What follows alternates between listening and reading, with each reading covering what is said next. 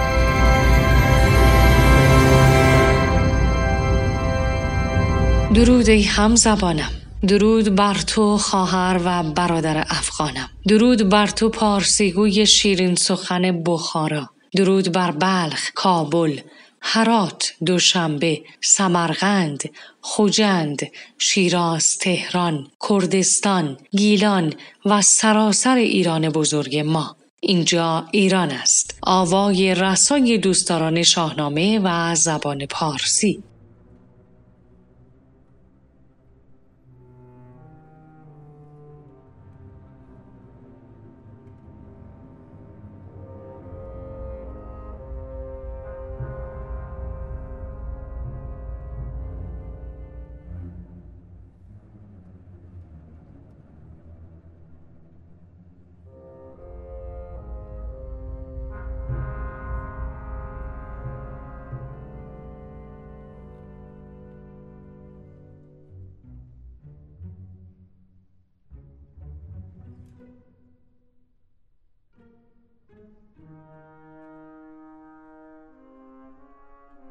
ژاله آموزگار می‌گوید از میان ما فردوسی ها سر برافراشتند فردوسی پیکر تراش پیری که پیکر فرهنگ و هویت ایران را چنان خوش تراشید که سرما و گرما بر آن خلل وارد نکند و تیشه کارگرش نشود. و اگر خراشی برداشت ما و شما همگی با همه وجودمان ترمیمش کردیم ما همگی مانای فردوسی را در خود داریم. این مانا در دست من و شما می گردد. آرش داستانی نمادین است از من و شما. فردوسی آرش است. او همچون آرش همه وجودش را در شاهنامه می ریزد. پرتابش می کند تا سایبان من و شما شود که در زیر آن هویتمان را فراموش نکنیم. ما همه آرشیم. حافظ آرش است. او تفکر عمیق ایرانی را در لابلای سروده های آسمانیش جای می دهد تا همه بدانند ما اهل تفکر بودیم سعدی آرش است جهان را در می نوردد توشه بر می چیند یاد می گیرید داستانهایش مثل می شود تا همه بدانند که جوان مردی را نباید کشت. بیحقی آرش است. او وجودش را در داستان حسنک می ریزد تا ما بخوانیم و بدانیم و عبرت بگیریم. ده خدا آرش است که از شهری کوچک برمیخیزد. در گوشه اتاقش مدادش را میتراشد. بر پیشهای خود بریده واژه می نویسد و پای گذار این مجموعه افتخارآمیز می شود شهریار آرش است. همه زیبایی های کودکیش را در حیدر بابا می ریزد تا ما بدانیم که چه مردم ساده دل و دوست داشتنی هستیم. او به معشوقش می‌گوید آمدی جانم به قربانت. تا من و شما عشق را فراموش نکنیم. چقدر آرش می توانم برای شما بشمارم. ما مانای ایرانی را دست به دست می کنیم به هم می دهیم تا ایران ما همیشه سرفراز بماند. ما فره ایرانی را با چنگ و دندان حفظ می کنیم اما نمی‌گذاریم فره ایرانی به دست انیران بیفتد. ما باید آرش باشیم. هر کداممان یک آرش. باید آرش پرور باشیم. پس بیایید با هم پیمان ببندیم. سعی کنید فکر کنید. تفکر را به زندگیمان وارد کنیم. چیزی که شاید ضعیف شده است. و درهای ترقی را به خودمان بگشاییم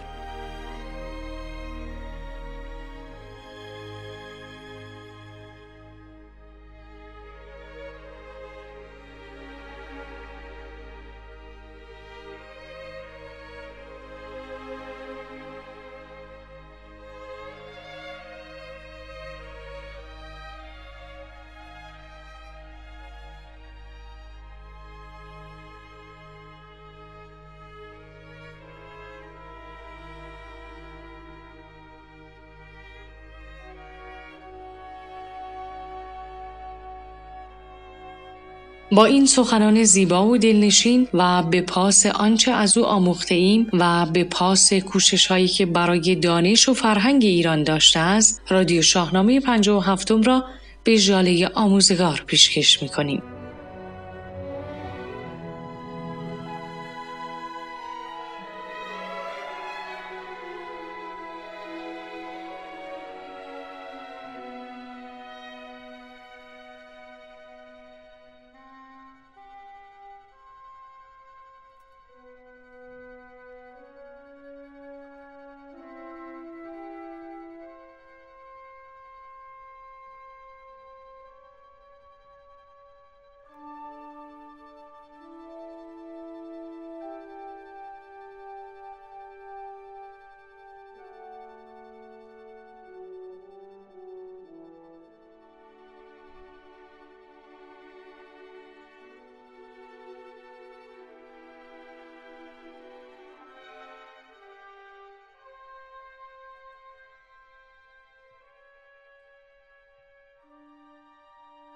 آنچه در رادیو شاهنامه پنجاه و هفتم خواهید شنید.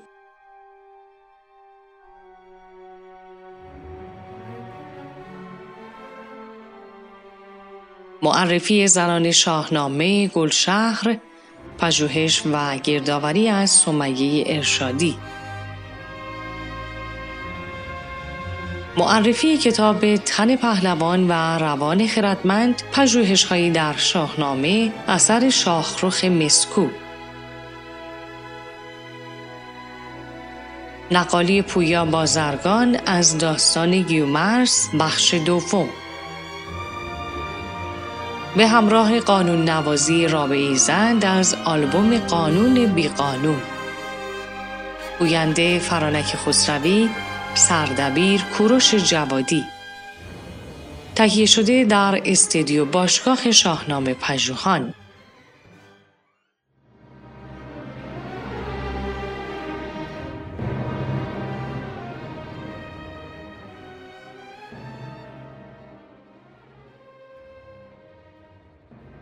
معرفی زنان شاهنامه گلشهر پژوهش و نگارش از سمیه ارشادی.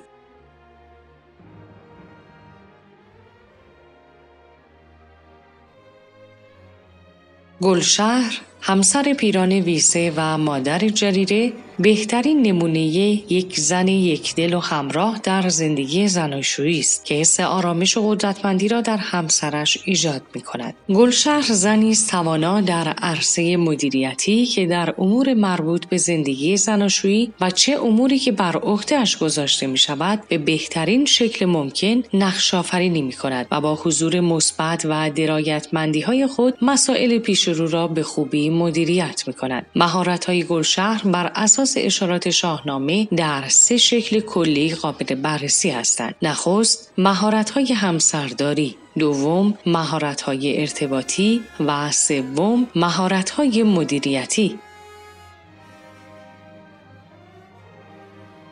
مهارت های همسرداری گلشهر از نگاه پیران همان زنی است که همه مردان آرزویش را دارند. زنی خورشید رو که به شوهرش عشق میورزد به او احترام می‌گذارد همراه و حامی مردش بوده و بسیار بردبار و منطقی است. تمامی این ویژگی ها به اضافه خردمندی دوراندیشی و رازداری پیران را دلبسته این زن کرده و سبب شده پیران به او اعتماد داشته باشد. به راحتی با او مشورت و همفکری کند و امور مهم را بر عهده او بسپارد. میسپارد به خصوص که گلشهر هم صبورانه و هم درایتمندانه مطیع اوامر شوهرش است. اطاعت پذیری گلشهر از پیران علاوه بر آنکه از عشق به همسری ناشی می شود که بسیار او را قبول دارد و برایش احترام قائل است به ساختار شخصیتی خود این زن هم برمیگردد. در بررسی رفتارهای گلشهر به هیچ عنوان گمان نمی شود که او به جهت اطاعت ورزی های بیچون و چرا از شوهر یک زن مظلوم دربند و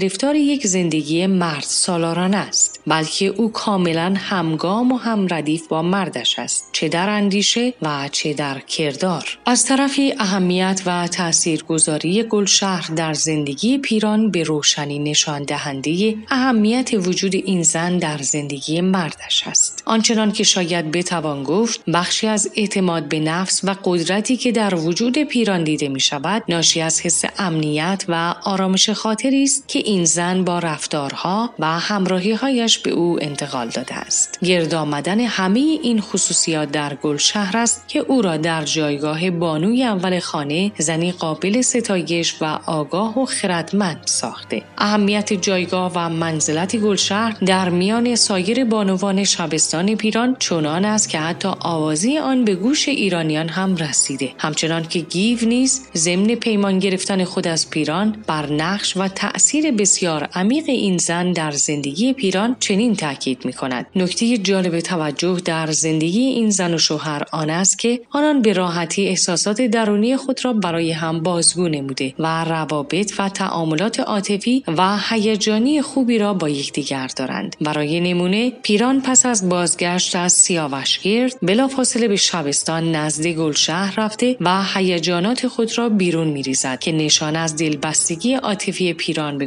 گلشهر و همچنین راحتی او با این زن دارد همینطور گلشهر هم هنگامی که شادمانه از نزد فرانگیز باز میگردد مژده به دنیا آمدن کیخسرو را با توصیفاتی وصف ناپذیر برای همسرش بازگو می کند. گلشهر و پیران را می توان موفق ترین زوج شاهنامه به شمار آورد که زندگی مشترک آنان در گروی عشق، همدلی، همفکری و احترام متقابل است. این زن و شوهر در واقع نقشی مکمل یکدیگر را در روند داستان ایفا می کنند. زوجی که نقاط مشترک زیادی با هم دارند. هر دوی آنان خردمند و نیک کردارند. هر دو از حس انسان دوستی بسیاری برخوردارند و شخصیتی معقول، منطقی و کاردان دارند. نقش این دو چنان به هم وابسته است که بعد از مرگ پیران دیگر هیچ اشاره به گلشهر هم دیده نمی شود و از عاقبت او در شاهنامه خبری نیست. گویی که جان آنها به یکدیگر دیگر وابسته است و بدون حضور یکی از آنها وجود دیگری نیز معنا نخواهد داشت. این در حالی است که برای نمونه کفه ترازوی زندگی زناشویی مهراب و سیندخت این گونه برابر نیست و این سیندخت خردمند است که با دراگتمندی بسیار خود سکان زندگی مشترکشان را به دست گرفته است.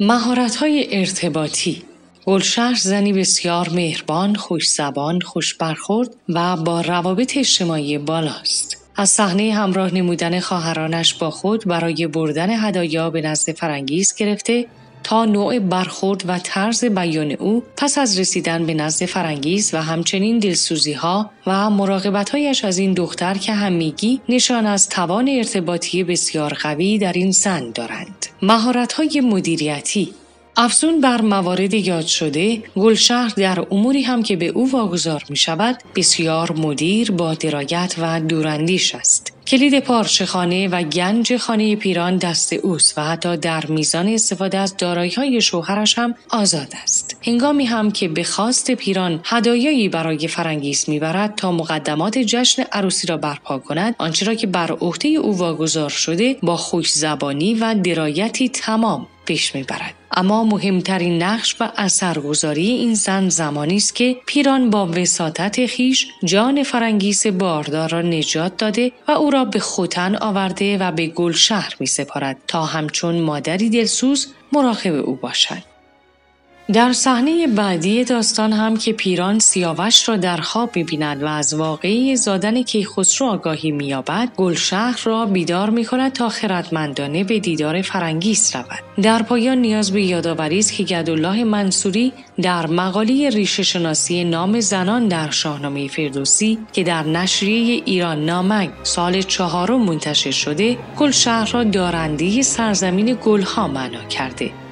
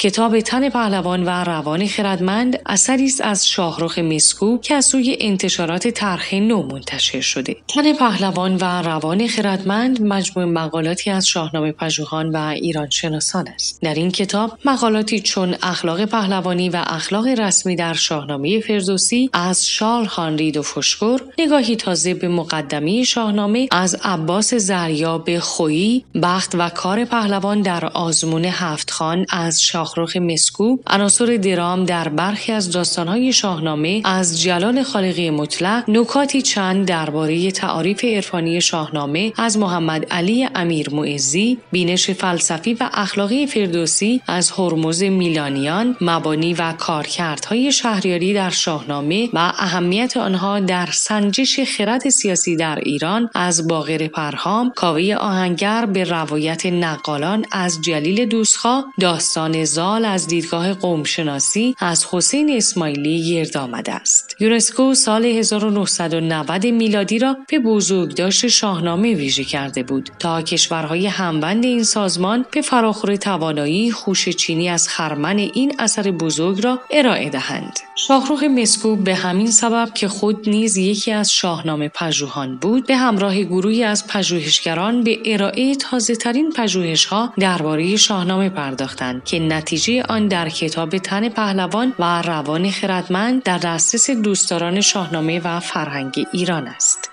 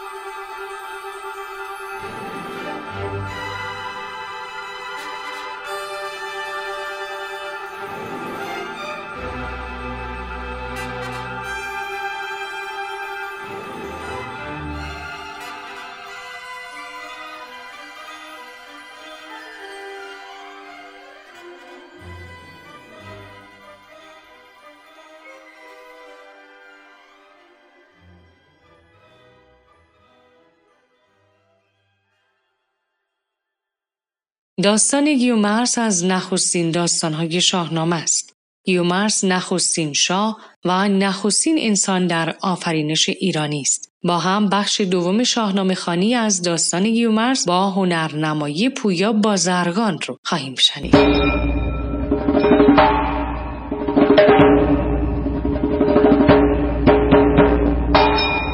به نام خداوند جان و خرد که از این برتر اندیشه بر نگذرد. خداوند نام و خداوند جان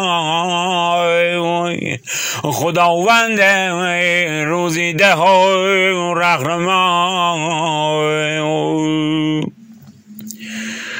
سلام می کنم خدمت همه شما عزیزان و همراهان خوب رادیو شاهنامه. بنده حقیر فویا بازرگان هستم و در خدمت شما هستم با داستانی از اثر گرانسنگ حکیم توس فردوسی بزرگ. در ادامه داستان کیومرس برای شما عزیزان گفتیم که کیومرس نخستین پادشاه اساطیری ایران زمین بود که در کوه سکنا گزید و با یاران و همراهان پلنگین پوش گشت. فرزندی داشت به نام سیامک که دشمن دیرینش اهریمن دیو سرشت قصد تاج و تخت او را کرد و سیامک که چون این شنید به جنگ با اهریمن دیو سرشت دیو سیاه به میدان نبرد شتافت. هر دو در روبروی یکدیگر و اکنون ادامه داستان. دیو سیاه در مقابل سیامک ایستاده است و آغاز نبرد می کند بزد چنگ بزد چنگ وارون دیو سیاه. دوتا اندر آورد بالای شاه. فکندان تن شاخزانه به خاک به چنگال کردش کمرگاه. چاک. واری عزیزان دیو سیاه در نبردی کوتاه و نابرابر سیامک جوان را بر بالای سر می‌برد و همچنان چنان او را بر زمین میکوبد که کمرگاه سیامک را دوتا می کند و بر خاک هلاکت می افکند و با چنگال او را چاک چاک می کند و او را به هلاکت می رساند و در واقع می کشد باری. چون خبر به جانب شاه می‌رسد که او شاه بسیار ناراحت و افسرده می شود همراهان سرداران و سپاهیان نیز همه ناراحت می شوند و غمگین و به مصیبت و سوگواری می نشینند که شد از مرگ فرزند شاه زتیمار گیتی برو شد سیاه فرود آمد از تخت ویل کنان زنان بر سر و موی و رخ را کنان ایداد بیداد. خروشی برآمد زلشگر بزار. کشیدند صف بر در شهریار همه جامعه ها کرده پیروز رنگ. دو چشم ابر خونین و رخ باد رنگ. برفتند با سوگواری و درد ز درگاه کیشاه برخاست گرد. نشستند سالی چنین سوگوار. باری تا اینکه بعد از یک سال که در سوگ و مصیبت سر بردند پیام آمد از داور کردگار. بار دیگر سروش ایزدی بر کیومرز می آید با این پیام. پیام آمد از داور کردگار. درود آوریدش خجست سروش. چه گفت؟ این بیش مخروش و بازار. هوش سپه ساز و برکش به فرمان من. برآور یکی گرد از آن انجمن از آن بد کنش دیو روی زمین به پرداز پرداخته کن دل زکین. باری. با این پیام سروش ایزدی که عزم جنگ داشت و پیام می‌داد که بایستی که عمر سپاه برسازد و با دیو به جنگ براید از آن پس به کین سیامک شتافت شب و روز آرام و خفتن نیافت. باری. سیامک شاه فرزندی داشت به نام هوشنگ که در واقع نوه کیومرث شاه حساب می آمد و جان و زندگی کیومرث در واقع این فرزند گرانمایه این نوه بود که هوشنگ بود. پس تصمیم گرفت که با این فرزند با این نوه خود سخن برارد و داستان مرگ پدرش کیومرث در واقع سیامک را بگوید کیومرث و از او کمک بخواهد و او را سپه سالار در واقع سپاه کند و به جنگ با دیو سیاه بفرستد.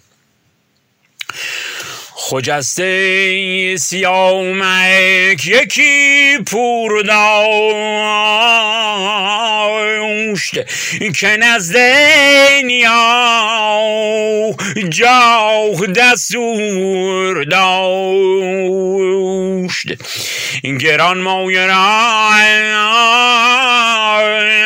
نام هوشنگ بود. تو گفتی همه هوش و فرهنگ بود. نیایش به جای پسر داشتی جزو بر کسی چشم نگماشتی. چو بنهاد دل کینه و جنگ را بخواندان گرانمایه هوشنگ را. همه گفتنی ها بدو باز گفت. همه رازها برگشاد از نهفت. که من لشکری کرد خواهم همی خروشی برآورد خواهم همی تو را بود باید همی پیش را که من رفتنیم تو سالار نو. باری. بدین وسیله لشکر از حیوانات و درندگان و سپاهیان و همراهان لشکری بزرگ فراهم شد و هوشنگ فرزند سیامک سپه سالار سپاه شد و به جنگ با دیو سیاه رفت. از آن سوی دیو نیز به جنگ با هوشنگ بیامد. بیامد سیه دیو با تر سباک همی باسمان بر پراکند خاک نبرد در اینجا در می‌گیرد. بیازید هوشنگ